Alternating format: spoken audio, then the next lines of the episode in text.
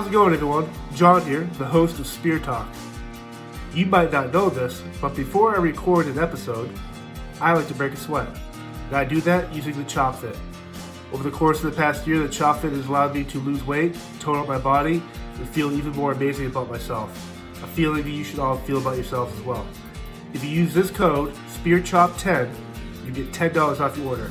Once again, use code SpearChop10 for $10 off your Chop Fit order. It'll change your life. Thank you. How's it going, everyone? John here, the host of Spear Talk, and today we got two wonderful guests. Uh, most of you should recognize Josh. Uh, Josh, who I served in the government with, lover of all things cryptozoology, werewolves, skinwalkers, Bigfoot, Loch Ness Monster. Glad to have you back here, Josh. And today we're welcoming our really special guest, uh, Lyle Blackburn. Uh, Lyle is an author, producer, singer of the, the band Ghoultown. Uh, he's been on every single TV show and the author of some incredible books to include the Boggy Creek Casebook and Sinister Swamps, uh, which are the only two I've had. But the other ones actually have been on back order on Amazon, so uh, you can grab all his stuff on Amazon. And uh, but uh, Lyle, it's great to be out here today with you. Hey, thanks for having me, guys. Uh, so the reason why I wanted you on here, obviously, Josh and I have this love of all things Bigfoot, werewolves, and all that. But anything with hair. Before, anything anything with hair. but for you, before we kind of jump into your career and some of the work you've done, and some of the research is amazing. How did you kind of as a child, is it was there any catalyst or stuff that kind of led you down this path? Like how did you kind of become like this? Well, I would consider you a staple now in this genre and horror in, in general itself. Well, I mean, it was just something that I was born with, I guess. Um, as far back as I can remember, I loved horror movies and you know anything on tv that had vampires and werewolves or ghosts i just love that stuff. And sometime in elementary school they passed around this little thing where you could order scholastic books. And i got one called strange but true. And it had stories of bigfoot yeti loch ness monster and other real, just weird stuff you know? And i was like whoa this is really cool because this is like monsters that could exist you know and they you know th- those type things were you know far away from where i lived in texas. You know it's like i i, I wasn't going to convince my parents to take me to scotland or anything like that. So then i i by some miracle my parents took me to a drive-in and we saw the movie the legend of boggy creek back in the 70s sometime when i was really little and that really did it for me because it dramatized sightings of a Sasquatch like creature in southern Arkansas, only about three hours from where I lived in North Texas. And so that that right there just kind of put together the the scary, the horror, the the cryptids, real life monsters, and, and I've just been fascinated ever since. You know, not it was later that I just sort of just sort of got into this more seriously and professionally, but you know, it's just been something uh, I've been a lifelong fan. Now, going through school though, were you always big into the notes, the research? Because the work you've done specifically for the Boggy Creek stuff with the case studies and working with these other groups to research and interviews, did this type of passion you had for this stuff help you actually in life through school and stuff like that when it came to research and reading and all that too? Well, I, I never really thought of, of, it in terms of I could do any kind of research. You know, when I was younger, I just liked the subject and just would read books or, you know, whatever. And, and I never thought even a clue that maybe I could actually go and research. But the thing that did help me is I was always good at writing and in music and, and i've kind of been a professional musician slash writer in some form or another my whole life. So the the writing part uh, really helped when i came to the point of well i want to research these things. I want to write a book about what was true about the legend of boggy creek which is kind of where i started in the research phase. And then you know having you know a, having done professional writing, then those skills came in to kind of catapult me into documenting and researching. Yeah, John, we are I mean, we are talking a little bit about that in the pre-show of, uh, kind of how what differentiates you and, and some of the other people working in the field. It's just uh, you kind of focus on what I consider more interesting, which is a lot of those local monsters, like that local folklore, and and some of that touches on you know national stuff like Bigfoot, things things you could find anywhere in the woods. But the level of research you've done uh, with uh, local cases as far as old newspaper articles, eyewitness stuff, the interviews you did for Boggy Creek. They're they're really interesting. Um, what kind of led you to focus on the more local stuff, uh, considering that, as you said earlier, you were kind of into anything paranormal and cryptid early on with, with movies and whatnot, like like we all, we all were. I think you know, and, and kind of kind of launched from the Boggy Creek thing, where the creature was essentially a Bigfoot. I mean, it's described as seven foot tall, covered in hair, and walked upright on two legs. But because it had a movie and it was called the Boggy Creek Monster, it seemed to have more personality than just hmm. sort of generic Bigfoot. And after I researched that case, I just really appreciated how the local flavor played into the story and the, even the sightings of that creature. So when I went forward working on other books and things, I kind of continued in that format where I would talk about the place where it was sighted and, and look for cases that had a bunch of newspaper coverage and maybe had a name, you know, the lizard man or the hmm. Sabine mm. thing or uh, whatever the name was. It just seemed right. to be more cool and almost creepy and scary and regionalized than just sort of tackling Bigfoot as a whole. Yeah, I, I think yeah, the more the more regional or the more localized those those old newspaper reports, especially prior to people wanting to fake this kind of stuff, are are really interesting. Um, it, out of everything you've looked into, is there anyone you would say is uh, like most credible or more credible? As far as the creatures, yeah, just as far as like what you found, uh, you know, local evidence that was collected, or or just anything in research that's you know, uh, like a Mothman is is as horrifying as some of the stories come out for that. Like the evidence is kind of uh, more specific to like West Virginia or something like that. Right. You know, I think that um, the you know Bigfoot has seems the most possible to exist. It has the most physical evidence with the footprints, some you know unknown hair, as well as obviously thousands and thousands of sightings, many of them reported by people who, you know, there's these aren't crazy hillbillies. These are people who have military backgrounds, biologists, you know, everyday people. Um, and many of those have, you know, I've interviewed those types of people, and you know, I just can't explain what they saw. They saw something, and they saw something they couldn't explain. Um, you know, that there's various Bigfoot cases. Obviously, the Boggy Creek case, I've looked into it so much that I can just sort of go, well, all these people aren't making this up. And there's a few of those people that had really ironclad sort of sightings where it was like, well, they're not mistaking this and they're not making this up. Um, there's been other cases where, say, in Georgia, there's there's an area called Elkins Creek where a deputy sheriff cast a pretty darn good print um, out of there.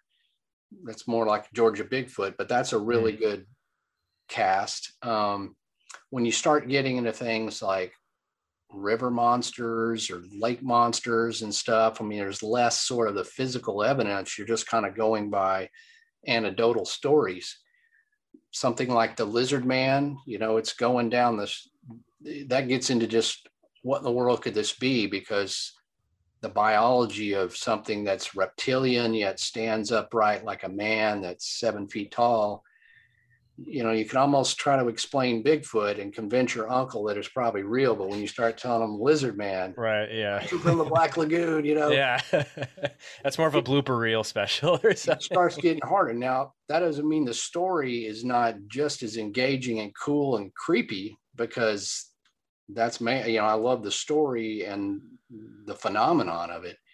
Um, and when you get into stuff like Mothman, you know, now you play in UFO sightings and Men in Black, and what evidence? You know, there's no footprints of Mothman. th- those just become harder and harder to rationalize in simple terms. Not that they don't exist, just that those are harder. So, you know, for me, Bigfoot and the various regional versions of it are at the top of the list. And then there's some, you know, other cryptids descending down the list. What I loved about the Boggy Creek Casebook book is I'm, I'm big into research. I love note taking. I love just digging deep into old interviews and stuff. And Josh brought up a good point earlier where he's kind of like, the idea that you do new research on old cases. And I think that's something really unique that you do because you go back and interview these people again, or you go back and research where they saw this and take pictures. And for you, how exciting is it for you when you go back and talk to these people? Does this help invigorate kind of your passion for this, or are you just trying to try to maybe just figure out what exactly these people all saw? Well, you know, I, I'm excited by it because if it's something that was documented in the newspapers, and Josh talked about this a little bit and said that was kind of before you know, everybody's got a Facebook Bigfoot group now, and you know, everybody wants to have an experience. Back then, people uh, they, they didn't really want to tell anybody they had seen a giant ape in the woods. People think they're crazy. It, it just not as accepted as now when you've seen 10 seasons of finding Bigfoot, and you're like, well, look, those people are just like me. They don't seem crazy, you know? Yeah. So I think those old cases say something in that you know, obviously there's a history of this going on, and those cases sometimes all the dots was were never connected.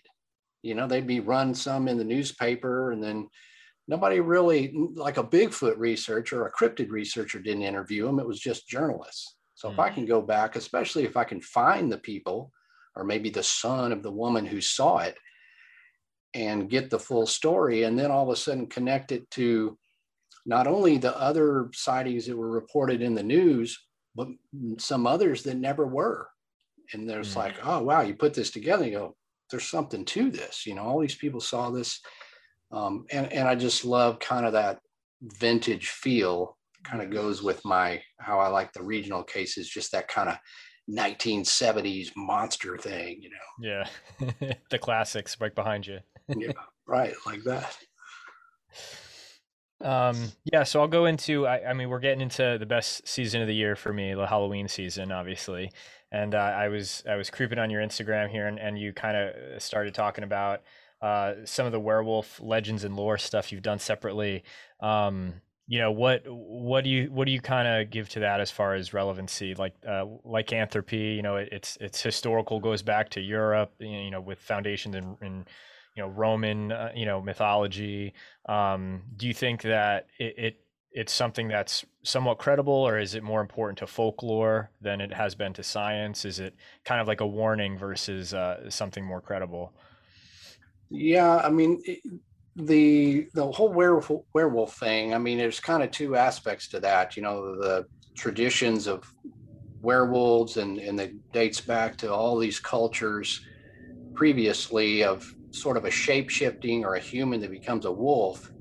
And then you have the, the sort of cryptozoology cryptid version, which is Dogman, which doesn't really propose that that creature was once a human. It, it's just this bipedal wolf or something, this incredibly large wolf. So, um, you know, obviously I put more credence in in a dog man than I do werewolves.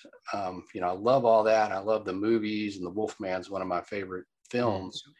Um, and, and I think the archetype of the werewolf often kind of gets thrown in when people see a dog man, but we got to separate the two from supernatural versus an aberration or sort of an animal that's you know, like what, like Hogzilla or whatever. There's this right. Wolfzilla. Yeah. You know, some people don't even say it walks upright. It's just these giant wolves or just weird stuff. Um, and and and Dogman is there's a lot of sightings now. It's kind of become a, I don't know, in vogue to see a Dogman. I mean, mm. you know, ten years ago I'd get some of those reports, and there's there's a history of it that I've studied and cases, same thing as like I've looked at with Boggy Creek and others. Um, but now it's like dogman groups and dogman investigation societies. So everybody's kind of focused in on that. But mm. but I think there's some credible sightings, and I've interviewed some people that are like it looked like a werewolf. I don't know how to right. what else to tell you, you know. Yeah. Now, yeah, you did sorry, I was gonna say you did some narration, and one of my favorites was uh, the Bray Road Beast. Um, I loved watch. I've watched that probably 15 times on TV. Cool. But uh, I mean, that's that's a very convincing case to me because that has a lot of support from what the local community, uh, and it seems like it was well known locally well before you know it, it kind of got outside of there. So, uh, do you have any thoughts on that that case being a little more credible than some of the other stuff we've heard? Yeah, I mean, I think uh, the Bray Road case El, near Elkhorn, Wisconsin, um, ha- has some good things to it. First, there's a lot of credible witnesses that saw this, and then you had you have Linda Godfrey, who was mm. in the right place at the right time to kind of, you know, continually research and interview these people. And Linda is a very well balanced you know person you're not trying to convince you of it or convince you it's not she's just simply looking into it from a investigative journalist point of view which is kind of what i do mm. and uh, the fact that she collected all that and put this stuff connected the dots it makes that case very credible i mean mm. i literally have no doubt people saw some kind of wolf-like creature that to this day we can't quite explain and then the popularity you know that was sort of the launching point for the dogman thing as as people began to realize well it's not just bray road there's sightings in michigan and pennsylvania and i mean there's been a ton in the south too hmm. I, I, don't want to assume that the viewers uh, a lot of our listeners obviously know who Loch Ness, Bigfoot, like werewolf type stuff. But for a dog man, what is the what are the characteristics of what you've come across in research? What the dog man actually looks like?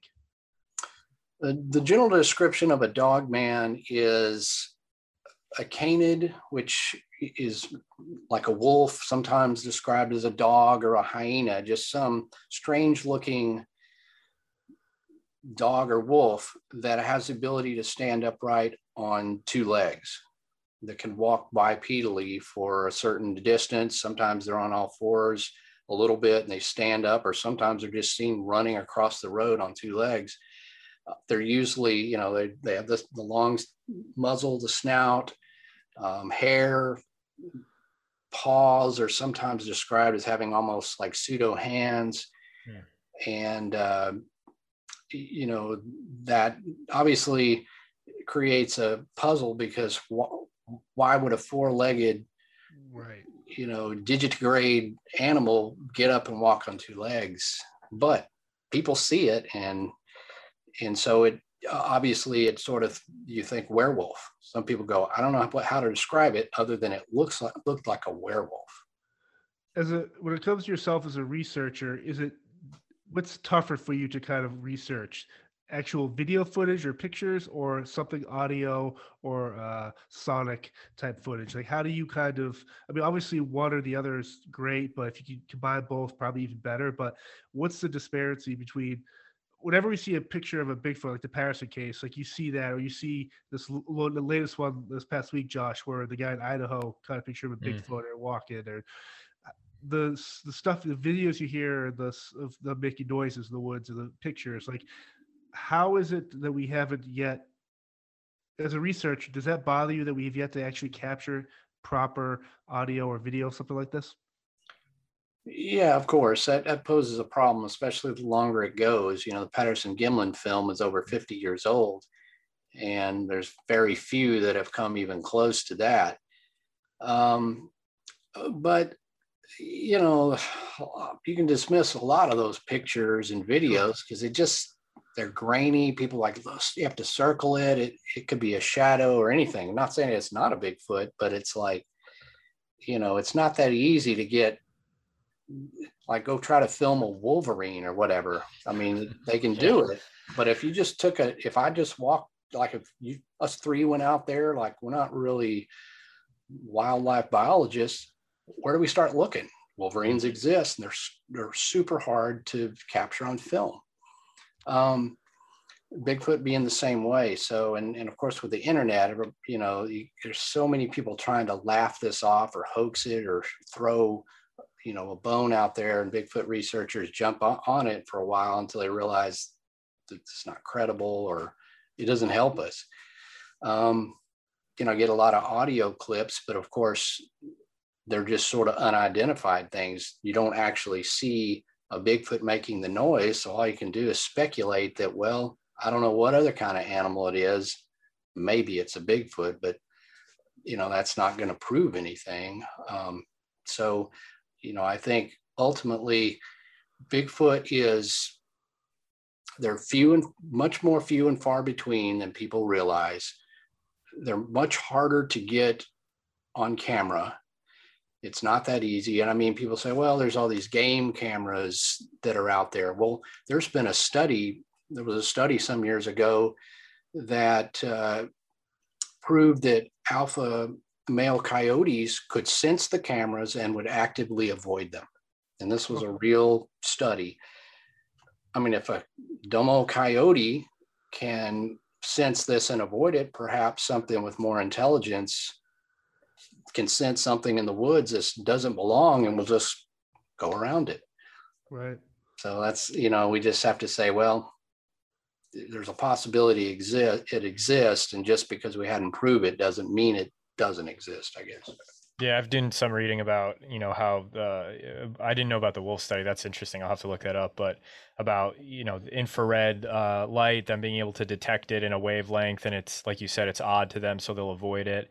Uh, or some other stuff with uh, infrasound like with some of the audio recordings. It's like you know some stuff is not uh, easily discernible because it's like you don't know what that is but then they've had other recordings where there's like an infrasound layer to it where they're like there's only certain like apex predators can make that certain sound and i find those more interesting but unfortunately uh, I, I don't know the field isn't big enough to really investigate all those so but hopefully it gets there.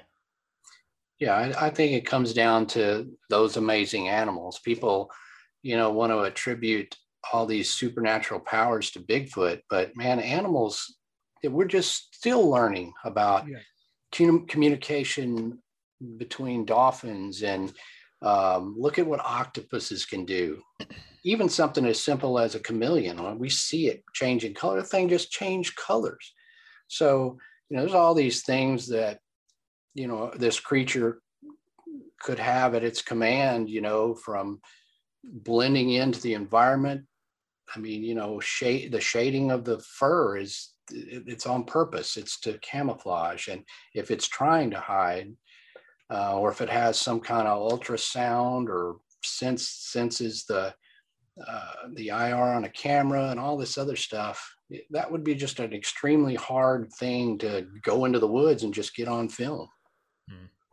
Now, when you do research, and obviously you do a ton of it, how receptive other groups are uh, like say i know obviously you've worked with the texas bigfoot research center uh, in the boggy creek case book and you reference them a lot and obviously they've been receptive to you looking at their research and stuff but is there is there a part of that this life you're in where these different groups are very guarded with their information they want to be the first people to find the stuff and they don't want someone like you not kind of just digging around in their research like how do you kind of navigate your way through these different groups that may be guarded for the information they have um, i've always tried to play neutral to to that and not play into group politics i mean i understand that when you're investing a lot of time and you have a group and a camaraderie you know you if, right.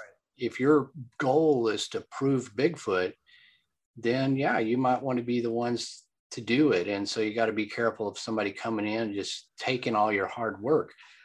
Um, I've been lucky enough that most of the groups, like just about any group, I could probably call up and say, "Hey, can I go out with you?" And they would say, "Okay," because they they know me personally. They know I'm not trying to heist their group, right. steal their stuff. I if I am trying to document some, I always provide the source. You know, you know tell about them or whatever it, it helps everybody and so i you know i try to i belong to every group but i belong to no group i just like the subject of bigfoot and if somebody else likes it too then we have a common uh, meeting point, whether they're in a group or they're not in a group. Mm.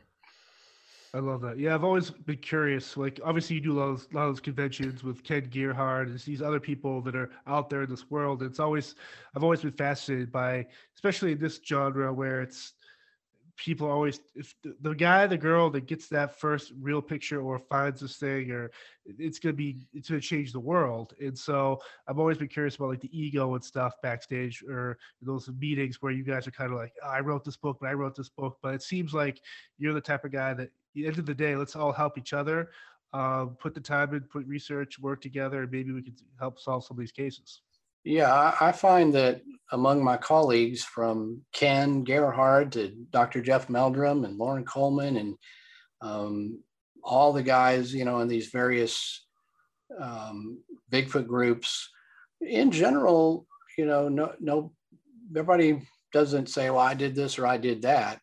You know, they, they're very willing to share as long as they get to know you and know you're a, you know, a honest person, I think. Right. And so you need to, it's like with anything, I try to prove myself. I don't go in there. I just, I'm just looking, you know, to, to kind of, if I'm documenting a particular case, I'm, I'm, uh, they understand I want to get all of it, you know, not just part of this, this side of it. I need everything.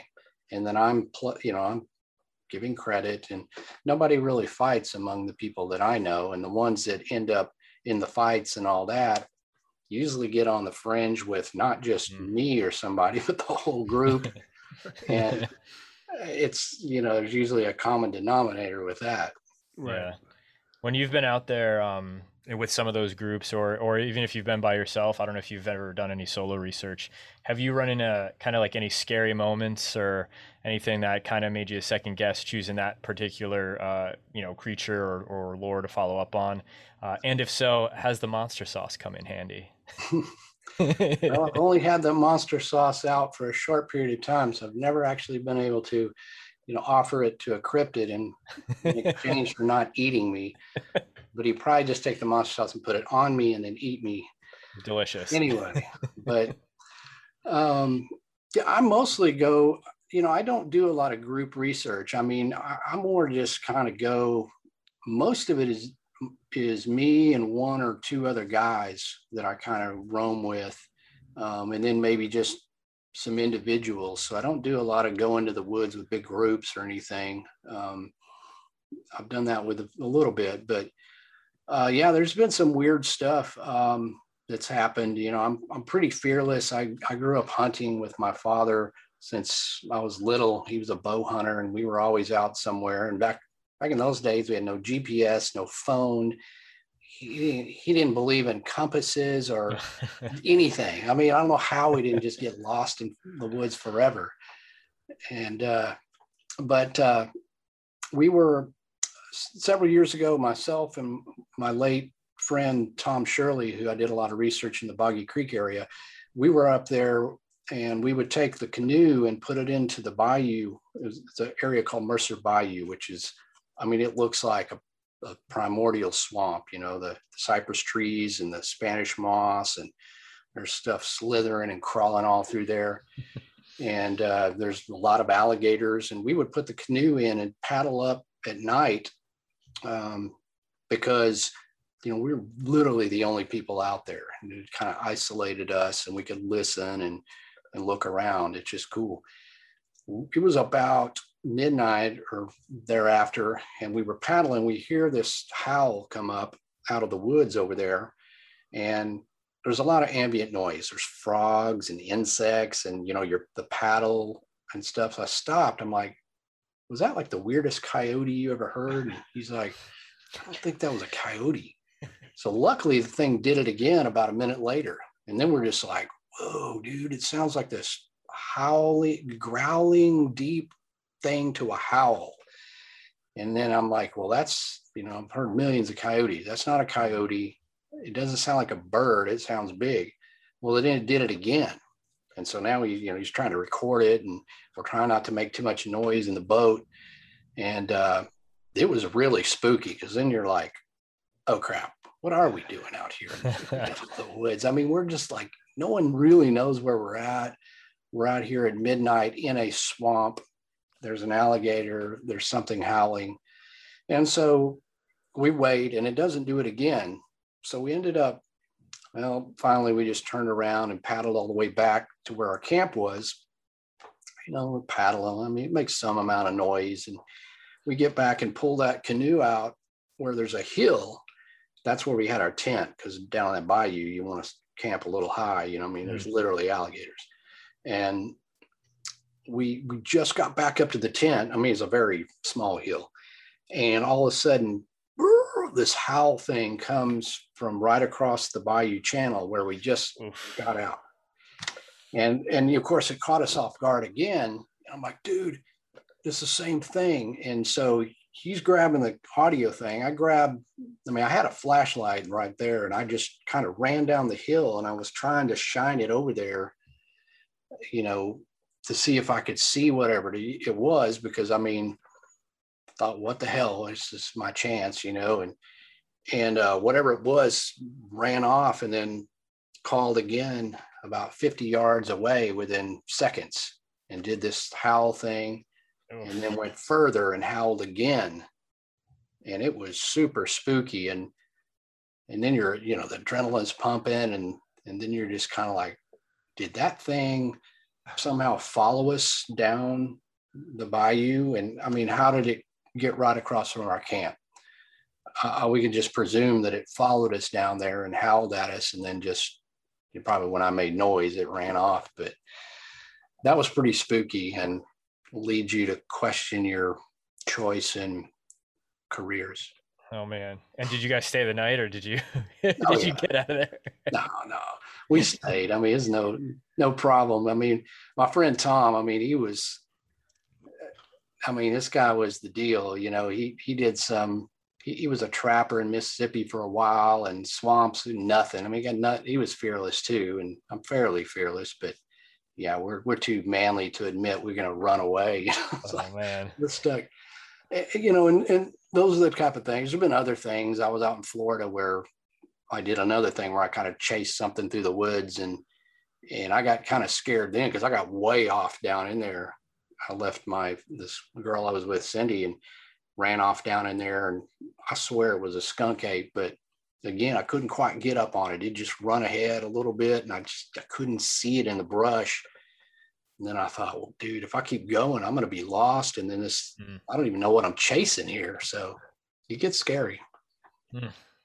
I love that uh, when this first started, you told us that you grew up is this love of movie monsters and TV shows and all this stuff. But for you to do a be on Joe Bob Briggs TV show or have Ghoultown write a song for Elvira, like that for you has got to be something super awesome. Where it's like, man, you are not only you following your dreams, your passions, but those people that kind of inspired you, whether it was the movies or the TV shows, here you are hand in hand with them. So can you kind of talk to us about that? Because I find that Joe Bob Briggs and Elvira for me are like the top when it comes to this genre. Yeah, I've somehow had this odd life or odd way of ending up uh, you know working with people that i was once a fan of and never even thought that would even be possible. Um, you know, like Joe Bob and and and stuff, and Elvira approaching Ghoultown. We Ghoultown played at a HARF convention, and uh, she was there, and she approached us. Our manager loved the band, and she approached us and said, "Well, maybe you could write a song." Like, yeah, we could do. I can do that, no problem. I mean, I'm basically a fan. I can write about you, and so we did that and they liked the song so much we ended up flying to hollywood and shooting a video for it because we had a mutual friend that uh, we had worked with who she was a fan of his books and he was getting into directing and i knew him. So he directed it and made the video. But yeah it's very surreal to when you're sitting there going how am i in elvira's car? I mean i was even weirder than that uh, sometime after the, they played her uh, her first movie, Mistress of the Dark, at the Alamo Theater in in Austin, and she invited me to come watch it with her. So I'm in a oh, balcony, watch sitting next to her, watching a movie about her. and then Joe Bob Briggs. I mean, all kinds of other weird stuff. Where like my favorite band is the Misfits, Yep. Ghoultown was once playing in this double level venue where they had a bands upstairs and downstairs. And we we were headlining downstairs, and they were playing. They were they hadn't played yet. They're playing upstairs, and some and I'm singing or whatever, and somebody's pointing over there, and I'm like, I look over there, and Jerry Only, the bassist for the Misfits, is on stage because we're doing a cover of Ghost Riders in the Sky. He's over there singing, and I'm like, what the hell? You know, I just go, well, this is normal, and we went ahead and played, and he was just an instant fan of the band, and it's like the Misfits are my favorite band. Then I ended up getting to know all those guys, and and then Joe Bob being on his show. That that was my favorite show appearance ever. Just being there with Joe Bob and watching him in action and talking about the legend of Boggy Creek. That was just so cool. Growing up, like I we had Joe Bob Briggs every night. We'd watch The Burbs or Critters or Maximum Overdrive, wherever the stuff was. And so he was part of my childhood growing up. But as I got older, it's cool to see Shudder TV do stuff. Obviously, what you did with Joe Bob. But do you find that as as the years go by, that who's going to be the next Elvira? Who's going to be the next Joe Bob Briggs that kind of fuels people's passions for sure the movies, entertainment, but the real type stuff like Boggy Creek and stuff like that? Yeah, you know, the, I I have thought about that. Um, you know, who, who are those up and coming? And, and let me say that they they are of a professional level that is not average. I, I saw Joe Bob, and now you know he writes the show and he's doing some of it, but a lot of that when he when he kind of says back to the movie, and then he just starts talking that's that's not scripted none of that. He's just going off and that dude is the smartest and he knows everything. Mm. i'm just sitting there in awe just like whoa. And, and, elvira as well she just you know in the video just do this do that. She's just of a level and and to try to figure out who who would fit in there and, and champion those kind of cheesy movies is hard to say. I mean i'd volunteer for it but you know they're still the the kings of it so. right. Yeah.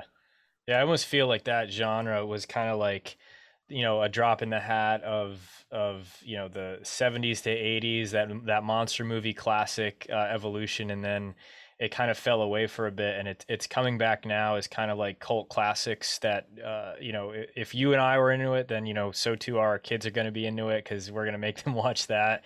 But i feel like maybe the mediums change to you know there there isn't going to be that host hosted night you know movie watching anymore instead the new version is going to be a, like a youtube channel or a podcast like this or something where you know it's people who grew up on that and they want to talk about that because the golden age of it has has come and in a lot of ways it's still persistent but newer stuff coming out with that classic feel. It's it's hard to find. Uh, I don't know. I, I have I have hopes, but you know, not not that podcast and YouTube is a bad way to get the word out. I think it points people back to those classics. But um, yeah, I don't know. It's definitely going to take a shift here in the next couple of years. Yeah, yeah. I I love I.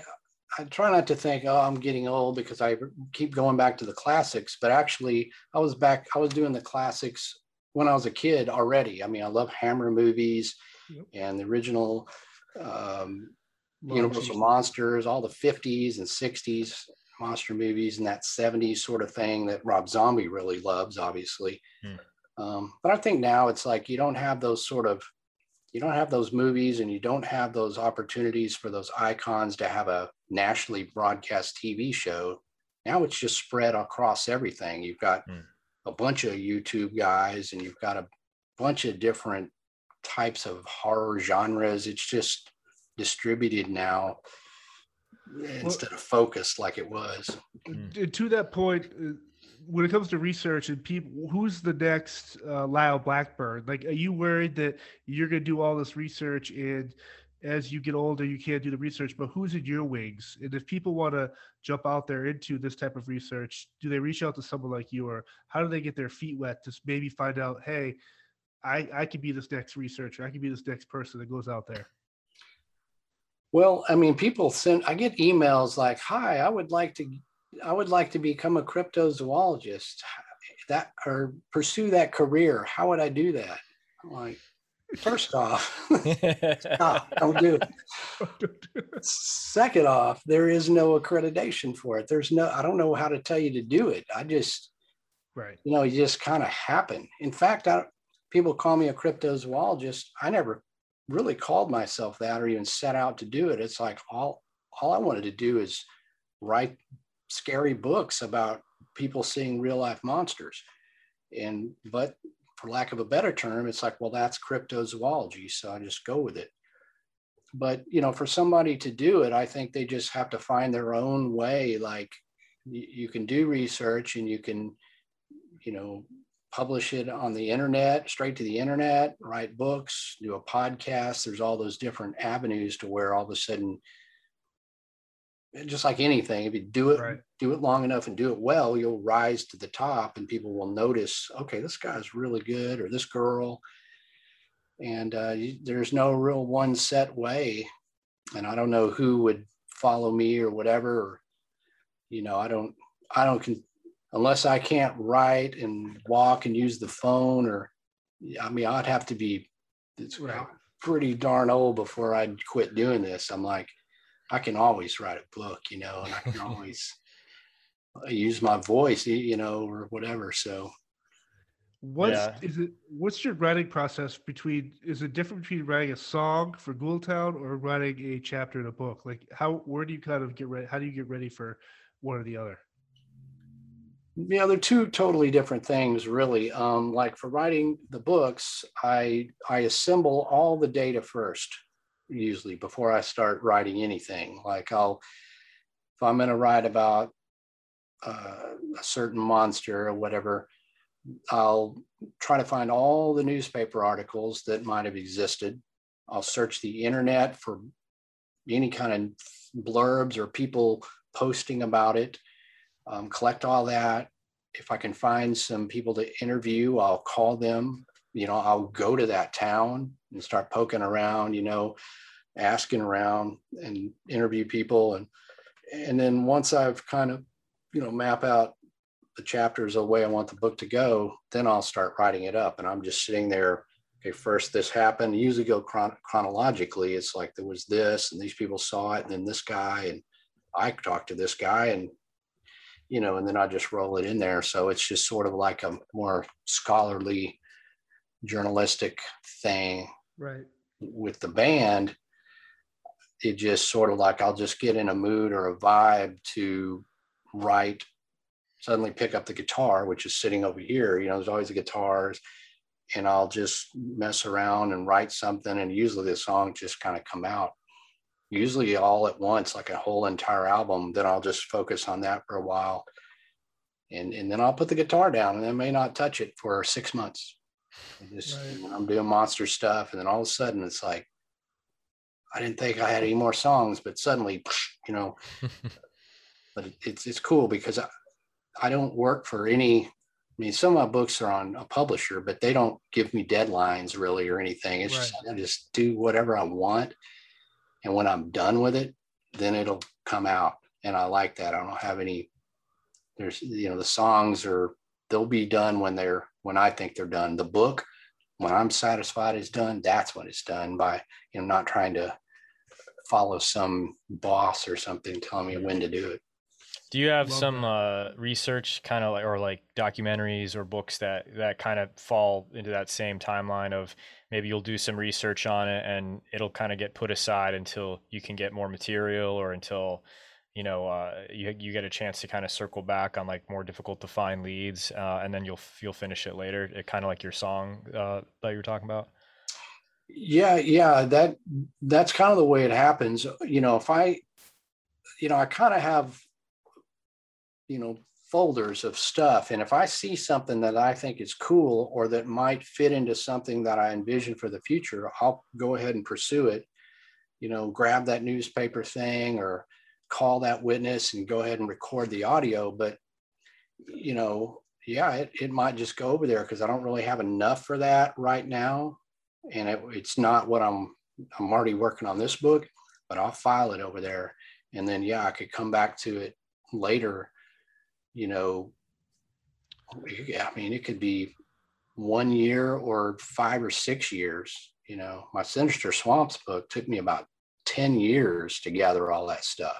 Wow. Just little by little in between and just putting it together. But it made a better book because if I'd have hurried, hurried to try to do it, I'd never get all those things into one find all those things from one area because it just takes time and then you see another little thing and follow another thread you know hmm. i love how you put together just launched that uh, hot sauce stuff so is that obviously you're a fan of hot sauce but how did you kind of put that together where this could be something cool that not only pushes your your brand i guess but more uh, push the passion out there that we could there's people out here looking for this stuff yeah that I, I, often have these kooky ideas where i suddenly you know will decide to, to, to do it and the, yeah. hot sauce was it kind of was a combination of a guy did a, a kind of a, a black and white icon of me with a hat and it looked cool like a like a not like a cartoon but an icon that you can see it's me I had that. I was like, what can I do with that? You know, and then Elvira put out a hot sauce or or somebody basically licensed her image. I saw that and had a little kind of icon of I was like, you know, I could do a hot sauce. People don't real know, but I, I'm like a gourmet chef and I I, I do I cook and I'm self-taught. Um, before I was in, on cryptid shows, I was actually going to launch a a cooking show. That's awesome. A rock and That's roll cool. cooking show. I'm, I'm, not kidding you. This was kind of before that. that guy Guy Fieri won yes. that contest on the Food Network, and he kind of became a sort of the rock and roll guy. This was before that. And I was going to have my musician friends come to my house and play like acoustically or something. That was part of the show. Anyway, so the hot sauce, I just thought, well, I've got an icon. I've got ideas for hot sauces and, and this and that. And maybe I could find a somehow could figure out how to do it. And uh, so I just greenlit the project and and did it just I don't know, no real intentions of like becoming a hot sauce mogul or anything, but I know that uh, it's cool and everybody eats hot sauce. If I put that on my table when I'm doing a book signing, people are like, "Oh, this is cool," you know. And I've been autographing bottles at at events. yeah, no, it looks good. I'll have to get some for sure. You mentioned uh, Josh and I both are wondering the history of your hat. It does look something that's so iconic. Like, is this a hat that, like, what's the history of this hat?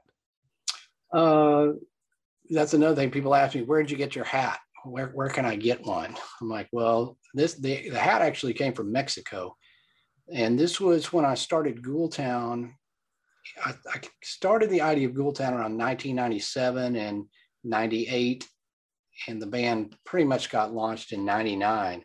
And I had a idea of this wet, dark Western kind of thing. And I had another hat that was not quite this.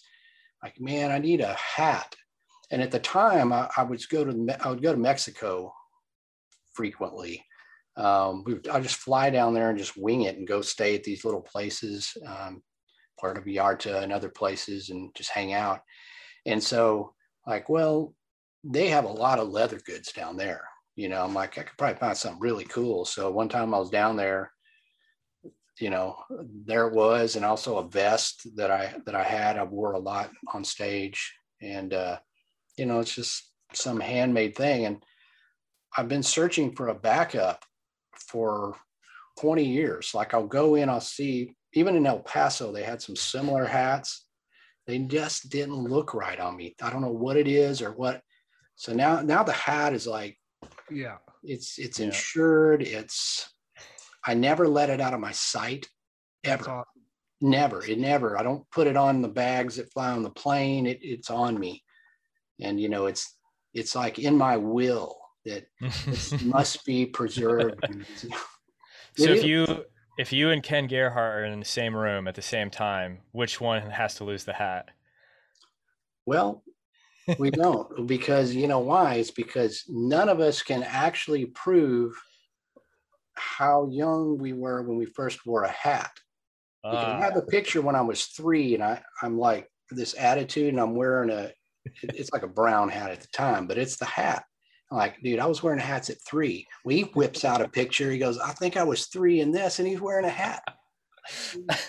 it's a hat off. it's a hat off. So it's it's a draw. So we just I've actually seen Ken though without his hat off and a lot of stuff like press and stuff. But you, it's like such a iconic look, and it, I think it it definitely is part of your uh, legacy for sure. Yeah, and and I there for a while, like when I was Bigfoot, you know, I mean, it's like I don't wear this in the woods or whatever. I don't want to lose it, but you know, I would wear a baseball hat and stuff. And then after a while, it don't matter what I was doing or hat or no hat, people go, "Where's your hat?" So I'm like, you know, I'm just wearing the hat. And of course, in Ghoultown, I wore it all the time because yeah. it was like the stage look. So I already wore it every time there. And then I just now it's like even for a radio interview, I just wear the hat. Now Ken, you know, he's been on a few shows that that convinced him or made him take the hat off. He doesn't like to do it either because that's his trademark. It, but I, I will walk off the set, and they do it every time. They want to get me on the show, and then they get to the set, and they go, "We want to go over something first. I my, I just go, no. well, we haven't asked the question. I said, no. Can we lose the hat? I go, no, that's like why you hire me. And then I tell them, I'll leave or you shoot with a hat. And then, of course, they do. It's true. I love it. I love it. It's a point of contention. Every time they do it, I mean, my, my agent will put it in the contract. He is, you know, will he will appear in the hat. That's his trademark. And they'll kind of change it. We will most probably let him wear. It's like you're wearing. I'm wearing it, or, I won't. You right. won't learn anything. Oh yeah. if there was a challenge coin made, it would be you with the hat. You can't let it let go yeah. of it. Yeah, especially at this point, it's just the thing. It's like people, you know, some people will laugh about that, or then it's a joke. Like if I'm a cryptozoologist, I gotta have a hat, but you know, it's just it's just a thing. You know. No, I believe me, the amount of research you've done and the time and stuff you put towards this field, I think you wear whatever you want, whatever you want. So that's pretty cool. now, before we let you go and stuff, uh, Lyle, this has been great. Uh, where can people buy your hot sauce, social media, stuff like that? Tell us about where we can kind of reach out to you and find out what you're doing. And what you got coming up if you have anything. Right. Um, lyleblackburn.com is the place to go for all the information. Um, I've got a shop link on there where you can buy stuff directly from me, books, t-shirts, and the hot sauce. It's really kind of the only place you can get it. It's carried in some retail locations, but there's a link on there. I'll tell you where that is if you happen to be out and about it in the in the usually Bigfoot museums and places like that. I'll carry it. Um, and uh, you can also get my books on Amazon, of course, and uh, Ghoultown Music is available wherever finer music is sold iTunes, Bandcamp, Amazon, everywhere, YouTube, you know, stream it. Um, and uh, there's links at lyleblackburn.com to all that stuff. So coming up, I've got some event appearances. It seems like the fall kind of started got rolling with having more things around the country. Although the Mothman Festival just got canceled, I was a supposed to speak at that, but you know, COVID's up and down. So there is there's a list of things. So I'm about ready to get out and do do some events. Um, and then sort of I've been working on a book project slowly but surely, kind of as as I've been going. I kind of I put two books out last year, so I took a a bit of a breather for a while. Did the monster sauce thing, like, and now I'm kind of back to now it's become like which book do I write? Because I get out this list and it's like 15 titles long. I, where, which one do I write? so, yeah, yeah. But uh, always, always working on a book. So love it. Well, uh, again, thank you, Josh, for wanting to be out here, and thank you, Lyle, for coming on Spear Talk. And uh, this was a blast, and we'll have to do it again. Absolutely, enjoyed Absolutely, it. Yeah, awesome. Thank Thank you, Thank gentlemen. You. Thank you all for checking out this week's episode. Once again, I'm John. If you like what you heard and saw today, subscribe to our YouTube channel, find us on Instagram, Facebook, and Twitter, and check out our brand new merch store with hats, coffee mugs, t shirts, other cool stuff coming down the pipeline. Again, thank you all for support. Be safe and see you next week.